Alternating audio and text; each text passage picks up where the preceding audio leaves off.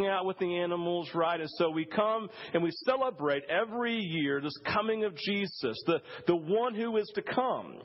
And so we love the idea of, of Christmas. We love the idea of Advent. And we come and we celebrate it in the context of Jesus has come. Jesus has come to earth. And the piece that I think we always miss is that Advent, at least in the history of the church, was less about Jesus coming at, at, Christmas and more about Jesus coming again.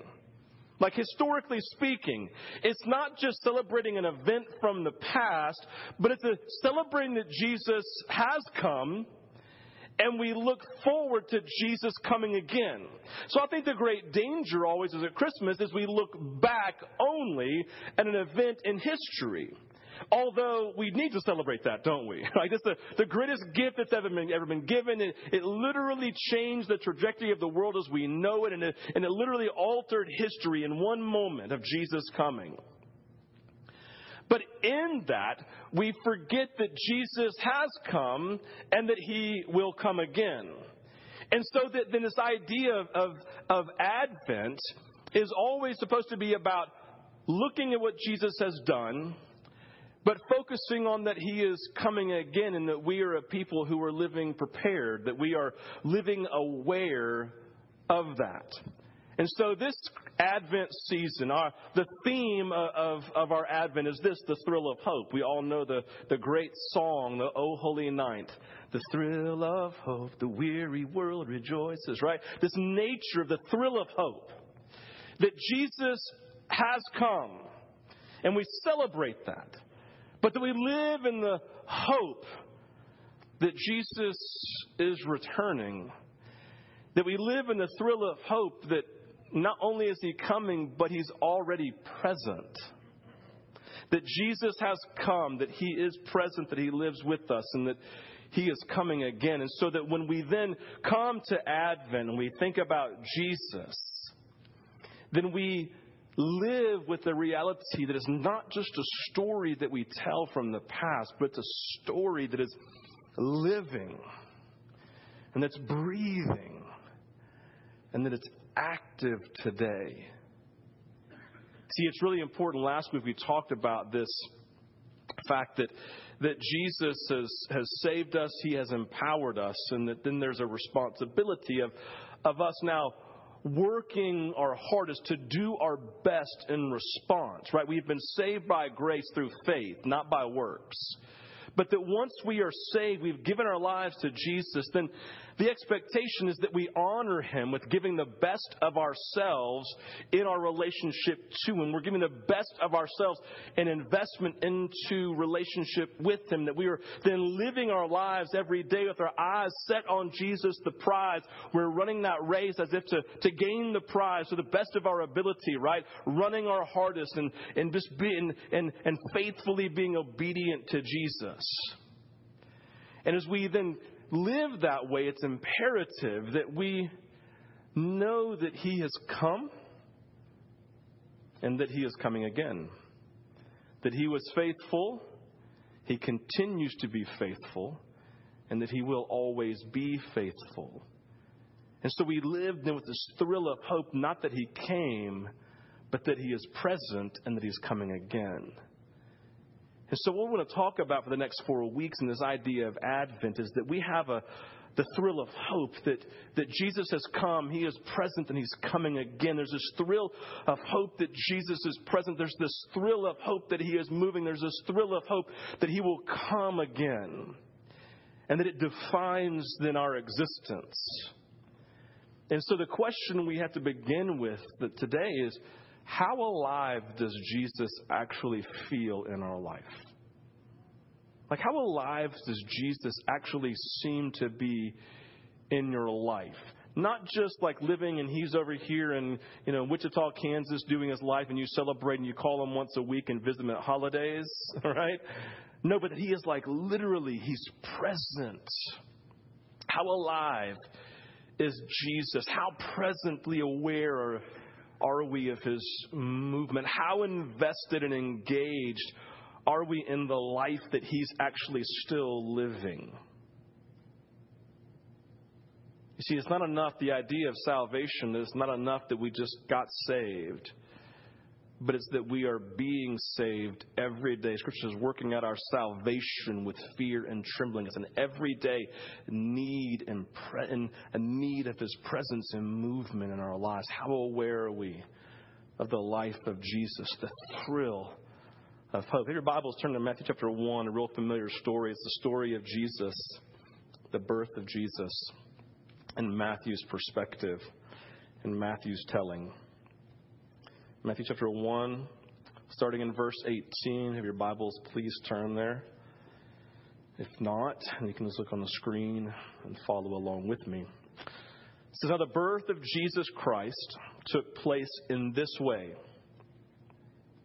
When his mother Mary had been betrothed to Joseph, before they came together, she was found to be with child from the Holy Spirit. And her husband Joseph, being a just man and unwilling to put her to shame, resolved to divorce her quietly. But as he considered these things, behold, an angel of the Lord appeared to him in a dream, saying, Joseph, son of David, do not fear to take Mary as your wife, for that which is conceived in her is from the Holy Spirit. She will bear a son. You shall call his name Jesus, for he will save his people from their sins. All this took place to fulfill what the Lord had spoken by the prophet. Behold, the virgin shall conceive and bear a son, and they shall call his name Emmanuel, which means God with us. When Joseph woke from sleep, he did as the angel of the Lord commanded him. He took his wife, but knew her not until she had given birth to a son, and he called his name Jesus. See, one of the things I think that gets lost in our Christmas story is realizing that Jesus came to a specific people at a specific time in history who had a specific need and a specific longing. Like, do you think, think about your life real quick and think about the things that you need from Jesus, right? To think about how you woke up today and there was something inside of your heart that, like, as you thought about Jesus for the first time, there was a longing that, that, that named something you wanted from Him. You know what I mean? Not like, want to, like, give me a new car, but something like you wanted peace. You wanted kindness. You wanted purpose in life, whatever it was, right? That you awake and think about something that you have a, a need of Jesus from, like in your specific time, at your specific place in life, that there's this longing and, and need that defines your relationship with Jesus. So something that you would long for him to do. Maybe it's just like simply to awake you up to the reality of his presence. You just need his help to conquer sin in your life. There's a need and a, and a longing that defines your existence. And, and so for here in the people of Israel, there was, there was the same need, there was same needs, similar needs and, and similar longings, right, that, that defined their existence. You have to recognize that for literally hundreds and hundreds of years, the Israel had lived under the ultimate rule of a foreign government from, from this very, very oppressive Babylon to a less oppressive Persia to even a less oppressive Rome, but, but still living under the foreign rule, right? Never literally having their, their own freedom, right? They were not masters of their own fate, but they were a voiceless people among a people who had the power to conquer. So in the midst of this proud people, living under foreign rule, a, a serious level of oppression. Like a like how many of you what was the, the Red Dawn? Who saw, saw Red Dawn? I mean, like the, have you saw the classic and then the remake? Yes, thank you, thank you. Right? You saw the you saw the real thing and then the Nazi. Yes, thank you. And the not so real thing, right? Like no, you had like you had like Patrick the Patrick Swayze Red Dawn, right over here, and then Thor Red Dawn. I don't even know what his name is, right? Chris Helms, maybe I can't remember his name. But you had like these two Red Dawns, and and in Red Dawn you have America, and you have like you have like small town America where guys are still wearing their like leather jackets and driving souped up trucks, and they all have guns right? It's like one of those towns in America. And, and in Red Dawn, what happens is, is like in the first one, it's the evil commies, the communists, the Russians, right? They come in and overtake the small town and overtake, overtake America, right? And I forget it's North Korea or somebody over here in the other one. I can't remember. The, the, new movie just kind of all fades away in my mind, right? But you got like this, like the, the bad guys come in and, and all of a sudden they come in and now the city's still running, but they've changed the flag. Could you imagine today if all of a sudden our flag changed and we were under a foreign rule? How happy would you be? I mean, we got a bunch of guns around here too, right? Thank you. We would not be happy. He can talk. Oh yeah, hey. Would you be? Yeah, is that Gideon? I can't see if he's laying. Would you be happy about that? Exactly. Me neither, brother. And so you have this whole thing going down, right? And so that's what's happened in Israel. They're under a foreign flag for hundreds of years. They are an oppressed, a voiceless people. So, and in this moment, right, in the midst of this proud people, the aspirations of every Jewish national was the same. The restoration of Israel the restoration of this of the of this of this this people group, this this nation under under the rule of their own people, the rule of, of their God. All of this, these aspirations are stirring in their minds to recognize Jesus comes at a specific time in history with a specific people, with a specific need being the cry of their heart, and the cry is, is, is the same for every single one of them. Restore us, O God.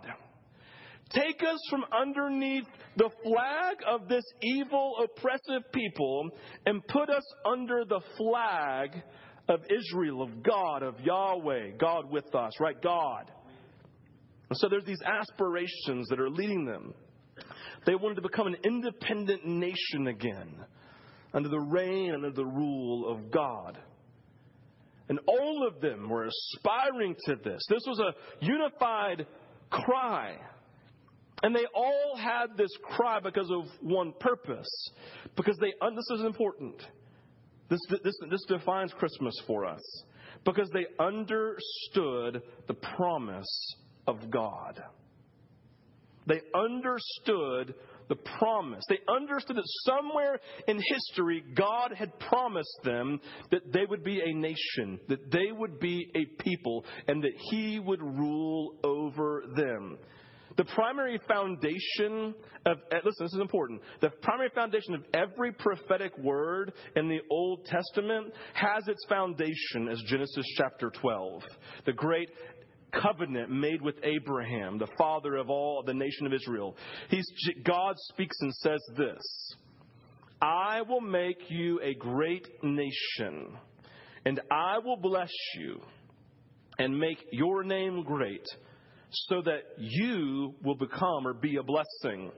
I will bless those who bless you and him who dishonors you I will curse, and in you all the families of the earth shall be blessed. If you go back and read Jeremiah, if you go back and read Hosea, you go back and read Isaiah, you go back and, and read Ezekiel, you read through all of these proclamations that these prophets, these prophets, these men of God make about God's movement and God restoring and God sending a Savior and God making his making the people great and raising them up out of the nations and making them a light unto the nations. You go and read any of these prophetic statements statements, they all come back to the source of Genesis chapter 12. Because in this moment, God makes a promise. Guys, listen, I tell you, no matter what's going on with you, no matter where you are, I will make you a great nation. I will bless you and make your name great so that you'll be a blessing. I will bless those who bless you, and whoever dishonors you and puts another flag in your camp and brings the Communist Party into your country in Red Dawn, right? I will move. That's what he's saying. You see, I was linking the Israel there with Red Dawn. I think Israel saw, saw that, okay? He didn't really say the communists. He loves the communists, okay? Doesn't necessarily agree with their whole political ideology, but he loves them. And so, in the moment, right, the overarching promises of God all revolved around a people being a great nation and Him fighting for them and tearing down any of those who dishonor them Babylon, Persia, and Rome, right, who don't exalt. They rise idols up in their midst. This is important because we can't fully understand the Christmas story until you get a, just a grasp of history. Jesus stepped into time to a specific people at a specific moment with a specific need. They were living under an oppressive regime, and he had promised to set them free And so they lived, they hoped in the promise. They hoped in the promise. And so, in this Advent season, real people with real desires, they were in a desperate state, more ready, more than ready for the promise of God's salvation to be fulfilled. How many of you ever saw the movie Unbroken?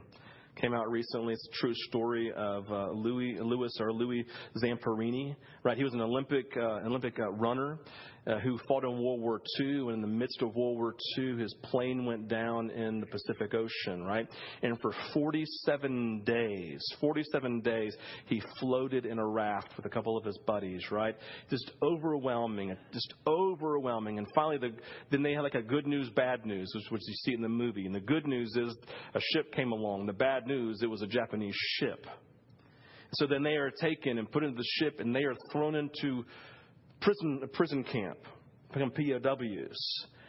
And if you watch the movie, it's one of those like you can it's like you can watch the movie once because it's like it's so overwhelming and it's so gut wrenching to see the experience of of being a POW and, and being abused, right? And it's just I mean you can imagine if you haven't seen the movie, I, I mean I would encourage you to watch it. But but the great thing about him is that he actually was a traveling evangelist after World War II.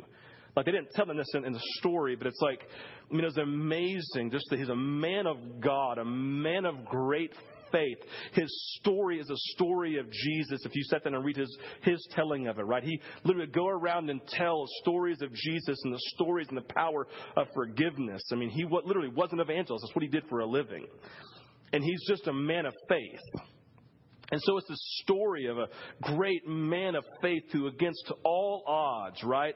Just it's experiencing the power of God. But for, for, for, for I don't know how many years he's in, is in prison camp. And, I, as I'm watching the movie and I'm sitting here thinking about this people group and they're, again, being oppressed, I begin to think about what it would have been like, again, just putting yourself into someone else's story, being a prisoner of war and every day hoping, hoping that you would be saved.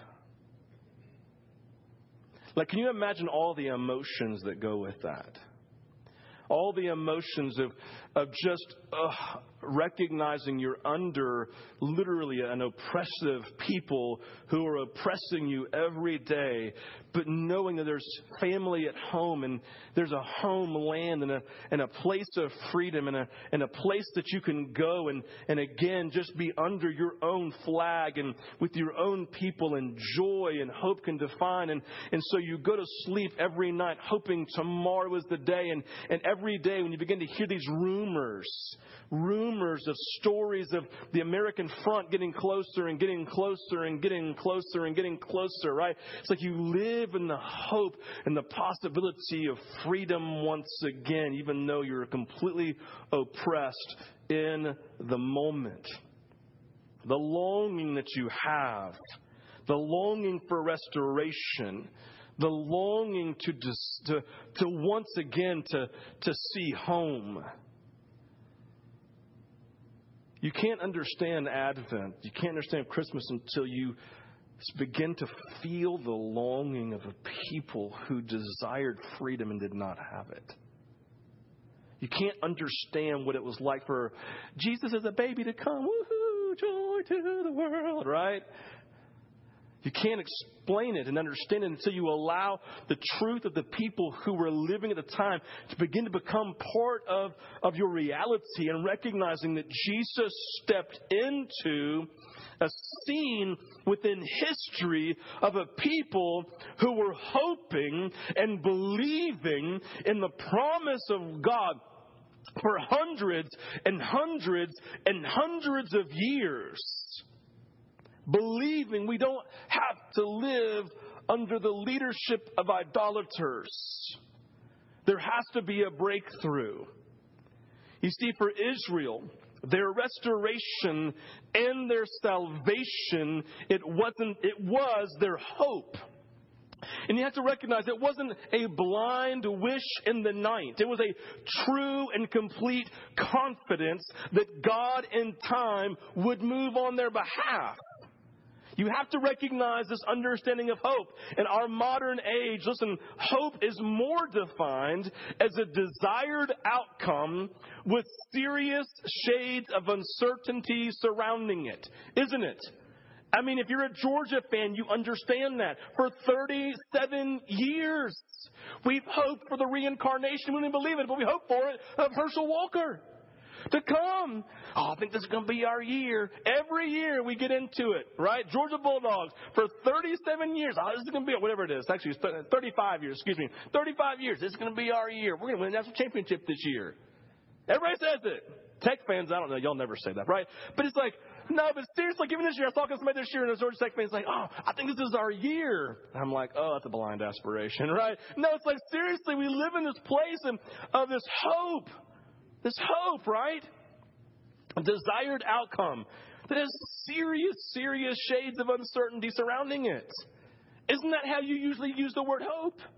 Oh, I'm hoping this is the year. Hoping for breakthrough, right? But it's serious shades of doubt surrounding it.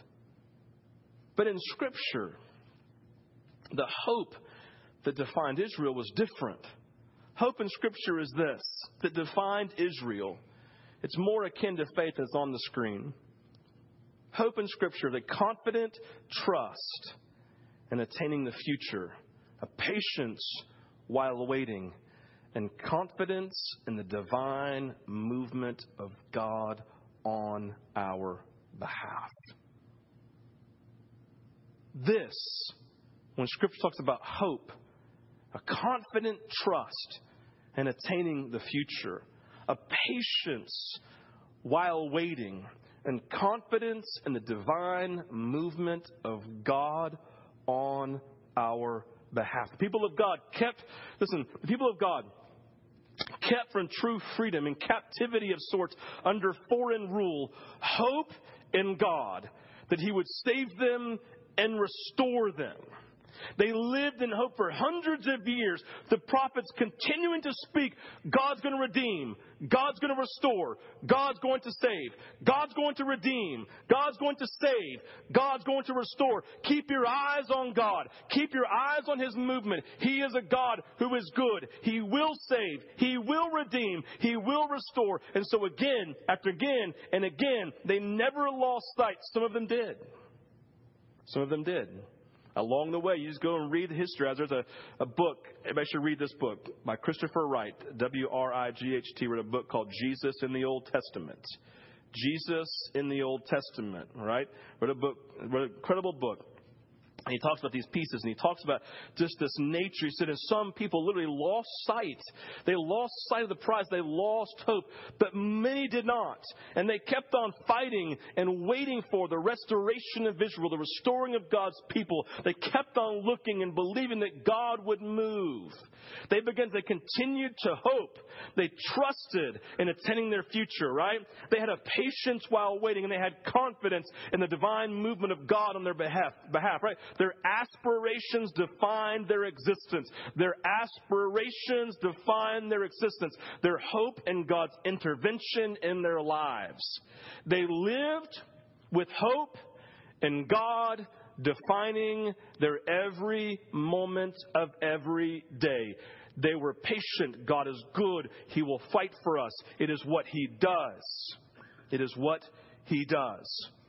Why? Because the promise tells us. What was the foundation of their hope? Listen, if you haven't caught on real quick, I'm not just telling you a history story, I'm telling you your story.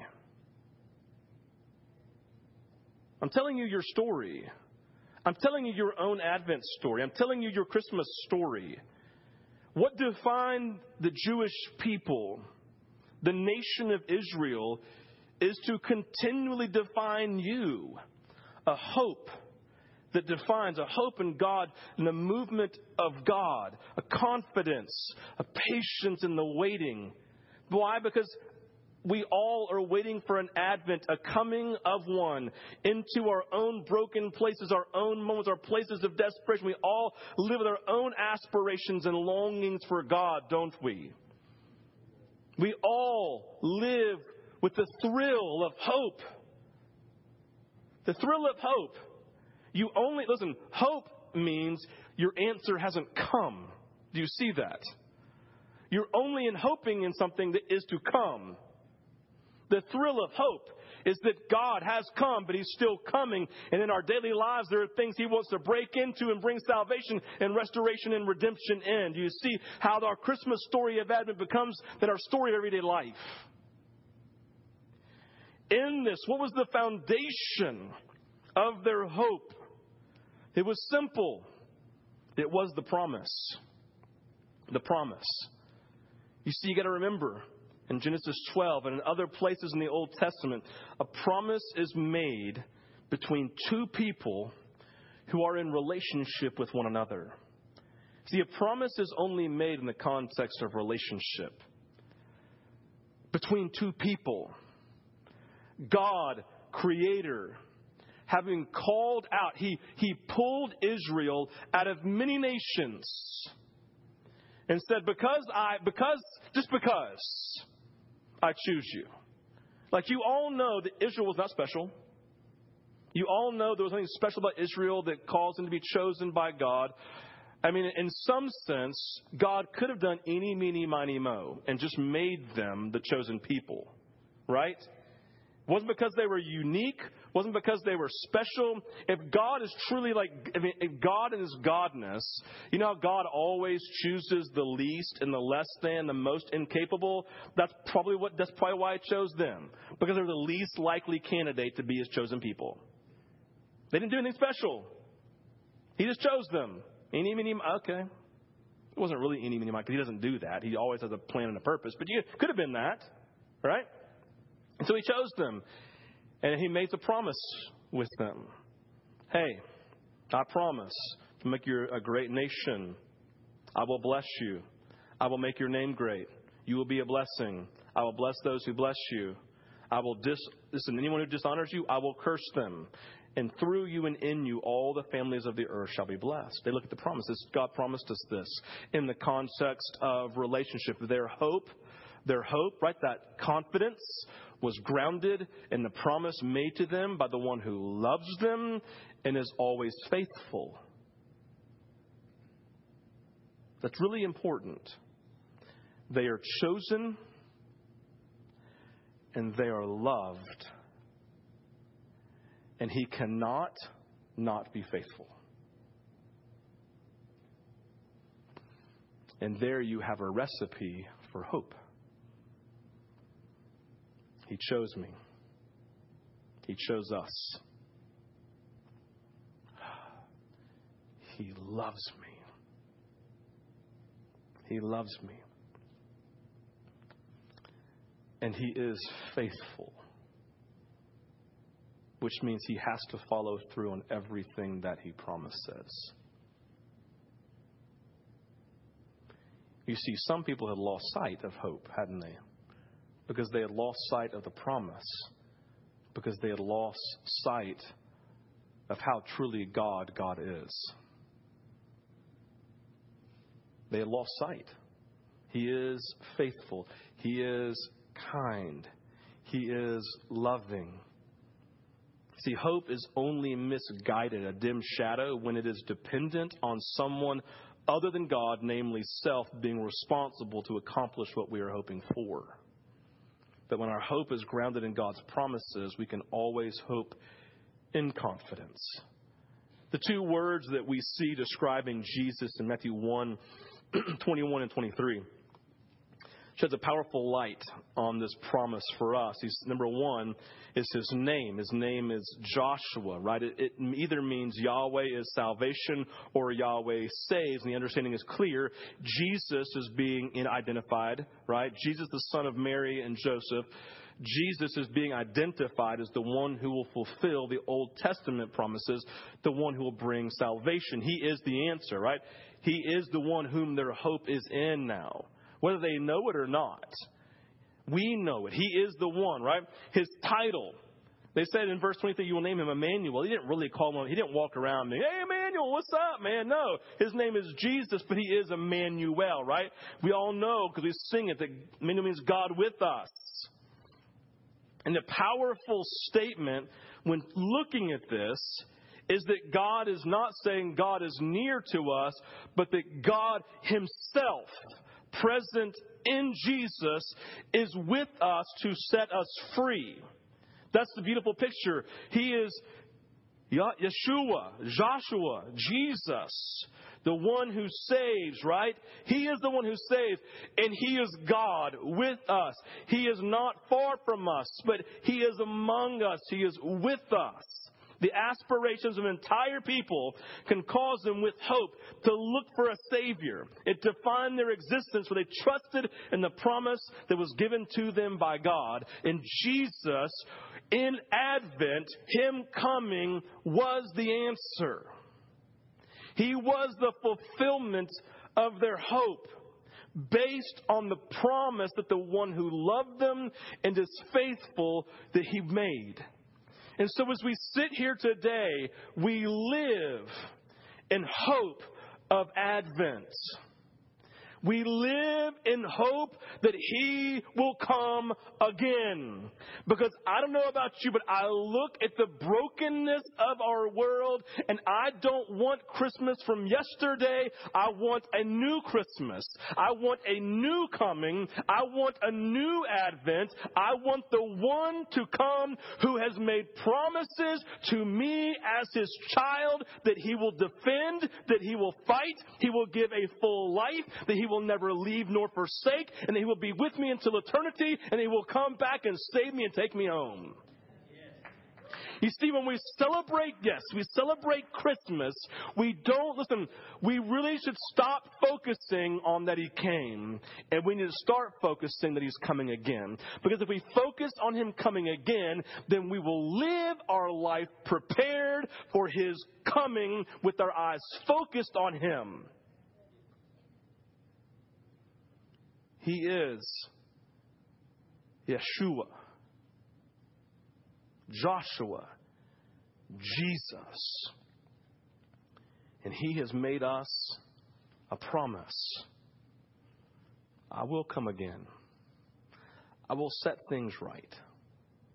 But the beautiful thing is because His kingdom has already come, but is still yet to come fully, He comes today in every area of brokenness and every area of need. Listen, we've been, we, we've said we, we pray for healing for people. Why? Because we hope in his coming. Because of his promise, by my stripes you are healed. We believe for life in the areas of darkness, depression, and despair, and worry, and fear, and doubt that define us. Why? Because He's come that we might have life. A promise. And have it to the full.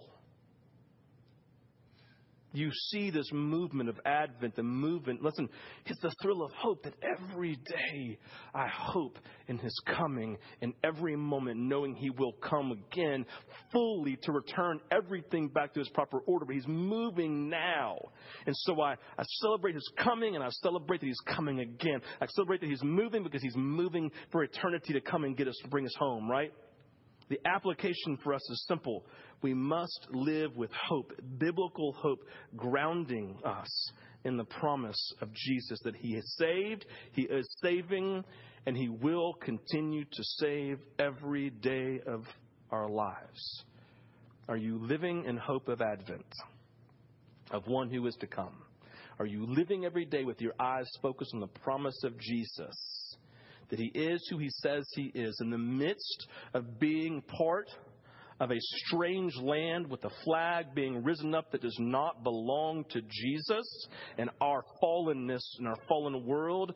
Are you hoping and living in confidence that He is who He says He is and that He will move? And so you live every day in hope of His returning, believing Him and crying out for His movement.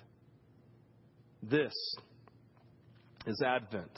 This is the story and the history of Christmas, and it's why Christmas is so important to us today. He came, He is coming, and He will come again. He saved, He is living, and He will for eternity save. I hoped, I am hoping, and I will always power of sin in our lives to the hope that Jesus has come. He is coming, He will come again. See Him for eternity. This morning, I want to put up on the screen, we have, have a website for you I want you to look at. Let's take a picture of this. It's a picture, it's, just, it's simply this. I simply Googled blessings found in the Bible. Scripture, like says, I read articles, there were 5,700 promises in Scripture. Things that God has said are true. He says, I will, the promise that I will never leave you nor forsake you. So when I pray, I don't, I pray that I thank you that I'm not alone, right? That He's with us.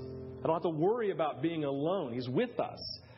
When He says, I've come that you might have life and have it to the full, the promise. So I'm living a half-hearted, disconnected life. I say, God, that's not what you promised. I'm not feel overwhelmed today as if someone's trying to kill. You see, the promises because you promised it. Advent, Jesus coming to bring salvation. Every with me. Okay? It changes. You got that? It changes how I think. It changes how I view his movements. We need Jesus. We need him to move. We need him to speak into our lives, right? We need his breakthrough. We need him to, to speak life. And so this morning, what I want us to do is I want us to take some time in us and God. He's in relationship with us. He is faithful in what we're hoping for. What do we? What's the need of move and do? What's the areas? It changes the way we think, the way that we pray. And so then I live celebrating that He came, and I celebrate the advent that He's coming again because He's Savior. It's what He does. And so, Father, I come in confidence that you move them away? Where am I in need of Advent? This, this movement of the one who would come. Where is that place? And then we stand. There's a beautiful scene in the movie Unbroken where, where, where, where Louis is literally like he's being beaten and, and he's been being told, lift up this log, and if you drop it, then we will kill you. And in the scene, it's this beautiful movement of God in his life the power and the grace of God moving this prisoner of this war camp because he takes it, he's at his bum leg and he's been brutalized. He hasn't eaten a great meal in forever. And he just takes it and he puts it on his shoulder and he just, he lifts it above his head. And I'm watching the movie. God, that's your movement. That's what you do for your children. In the midst of an oppressive regime, God, you empower and you move. God, you're so good. Because God, this, I mean, I'm like, God, I'm so desperate for your movement. I'm so in need of your spirit. I need you to strengthen because I want to crumble and die. I want to, God, I, in so many areas, God, these places in my life, God, I need you. God, you're so good. I need you to come. And the question for us is where does he need to, to move? Where do you need him? Where does the promise need to be taken hold of in your life with hope being birthed? Oh, God, let's just pray. God, you are, you are the thrill of our hope. Because we know that you are good. We know that you move. We know that you are powerful. And I pray this morning, no matter where we are, God, whether we're praying for our loved one, whether we're praying for an issue in our own life, whether we're struggling and wrestling, God, I pray this morning, Jesus, that you would fill us and flood us with confidence, Lord, and and the promise of your movement in our lives. We're asking Jesus that you would awaken us. Holy Spirit, awaken us to the truth of your salvation, the truth of your movement, the hope that we have in you. Jesus. This is really simple. I just pray this morning you to open our eyes to see you, the author and perfecter of our faith. We bless you, Jesus. This morning, I invite you to